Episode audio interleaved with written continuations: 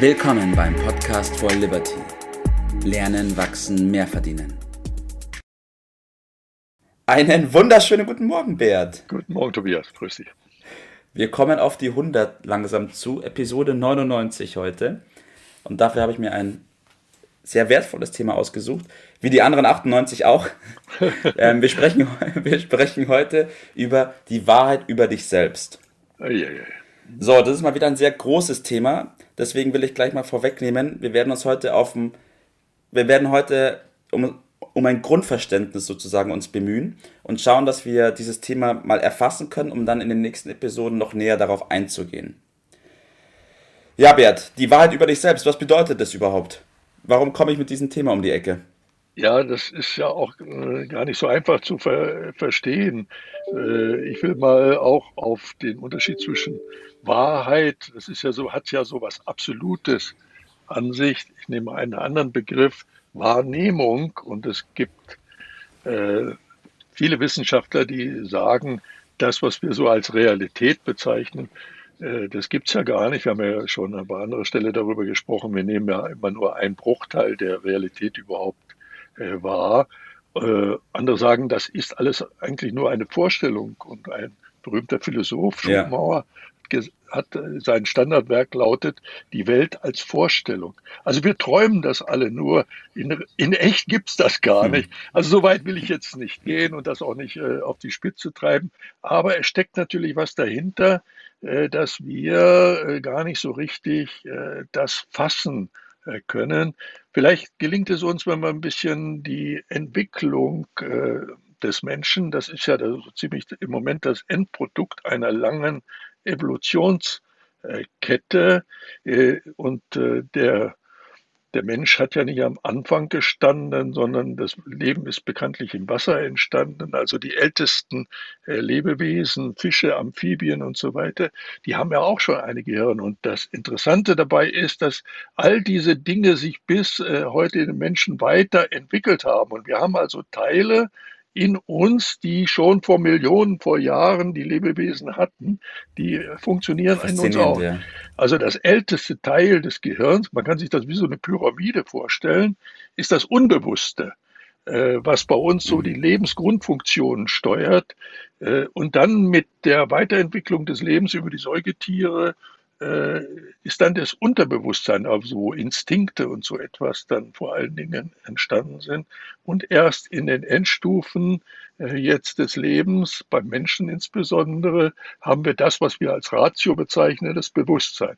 Wenn man die Zusammenwirken ja. dieser Dinge ein bisschen besser versteht, dann versteht man sich selbst und die in uns liegende Wahrheit auch mhm. äh, besser und äh, deshalb will ich darauf ein bisschen eingehen mit einem Bild. Äh, jeder kennt vielleicht von uns so äh, Elefanten. Und ich spreche von dem Elefant ja. in uns. Äh, was ist damit gemeint? Also so Arbeitselefanten, in, vor allen Dingen in Asien, noch heute äh, aktiv, die dort äh, schwere Arbeiten verrichten. Und auf jedem dieser Arbeitselefanten sitzt bekanntlich so ein kleines, ja, kleiner Inder oder Vietnamese oder so und äh, mit so einem ja. kleinen Stückchen und lässt den Elefanten arbeiten. Ja. Und dieses äh, Bild will ich mal versuchen übertragen auf unser, äh, was in uns liegt. Wir haben auch so etwas wie einen Elefant in uns, mhm. äh, den wir vielleicht gar nicht so richtig äh, wahrgenommen haben bislang. Die große äh, Frage, was ist jetzt der Elefant? Äh, das ist unser Unterbewusstsein. Also okay.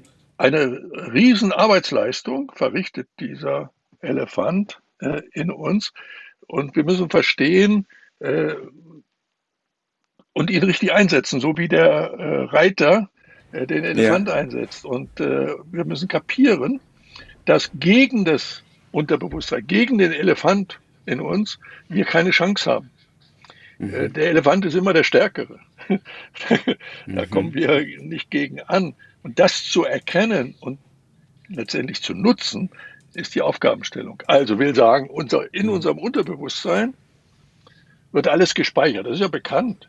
Äh, ja. Das läuft aber nicht ganz so ab wie auf so einer Festplatte äh, im Computer. Das würde jetzt zu weit führen. Aber äh, Speicherung ist unglaublich. Aber wir haben ja schon an anderer Stelle gesagt, also nicht alles, was wir wahrnehmen, wird gespeichert. Also wir haben eine erste ja. Geschichte dabei, nämlich ein Filter. Was ist da wertvoll, ja. wichtig und was nicht? Und dann kommen natürlich dort noch andere Einflüsse rein, die ganz wesentlich sind und die zur Wahrheitsfindung beitragen. Das ist, sind unsere Vorfahren, unsere Gene, das ist die Erziehung, ja. das sind unsere Erfahrungen, das sind ja, Erfolge, Misserfolge, äh, Suggestionen. Mhm. Ja, Werbung äh, fließt da auf uns ein. Alles zusammen. Ja, und wirkt dann zusammen und schafft Bewertungen. Das ist der zweite Faktor. Ja. Also einerseits Filter, okay. was reingeht und was gespeichert ja. wird, und auf der anderen Seite, wie wird das beurteilt? Und ja. diese Bewertungen von dem, was drin sind, führen zu der Entscheidung. Und an dieser Stelle sei angemerkt, dass alle Sinnesorgane nicht etwa im Verstand münden, sondern ja. im Unterbewusstsein. Das heißt, wir nehmen sie nicht direkt im Verstand wahr, sondern unser Unterbewusstsein, unser Elefant nimmt sie wahr. Mhm. Und mhm. dort mhm. Wird abgeglichen mit den Erfahrungen, mit den Glaubenssätzen, mit den Suggestionen. Und das führt im Unterbewusstsein zu den Entscheidungen. Mhm. Ich weiß, äh, deine Partnerin äh, hat da auch ihre Schwierigkeiten gehabt zu glauben, dass alle Entscheidungen im Unterbewusstsein fallen. Und dann mhm. erfolgt die Meldung an den Verstand. Und im Verstand gibt es dann noch eine gescheite Begründung dazu, eine verstandesmäßige ja. Begründung zu der bereits gefällten Entscheidung. Ja. Und so, äh, das bezeichnen wir dann als Wahrheit. Wir glauben mhm. also, wir hätten mhm. was entschieden mit dem Verstand.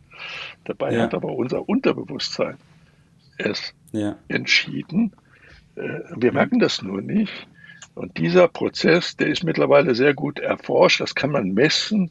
Also das, was ich da sage, ist nicht nur so eine Meinung, das ist gesicherte ja. Erkenntnis im Moment. Ja. Und unsere Aufgabe. Ich, ich fasse noch mal ganz kurz. Ja, bitte.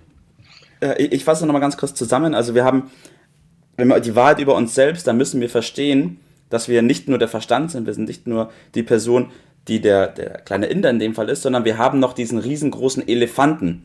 Und wenn der Elefant eine Sache nicht will, dann werden wir die Sache auch nicht machen. Richtig.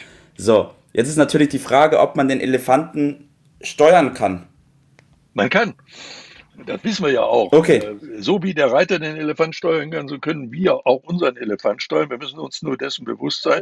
Und die Steuerung erfolgt durch den Verstand. Also der Verstand ist wirklich nicht unnütz. er ist schon sehr nützlich. Also die Zusammenarbeit, äh, die erfolgt darüber.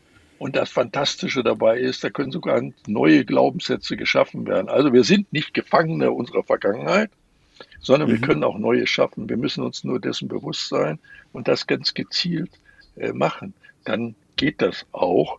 Und das ist die Aufgabenstellung, die wir haben, nämlich als Menschheit nachzudenken mit dem Verstand und unser Unterbewusstsein nicht planlos arbeiten zu lassen, sondern gezielt äh, neu auszurichten. Das machen wir über Suggestionen, über Informationen ja. und dann arbeitet das auch für uns und ist, wir sollten nicht die Aufgabenstellung des Elefanten zu übernehmen, äh, sondern die Aufgabenstellung ja.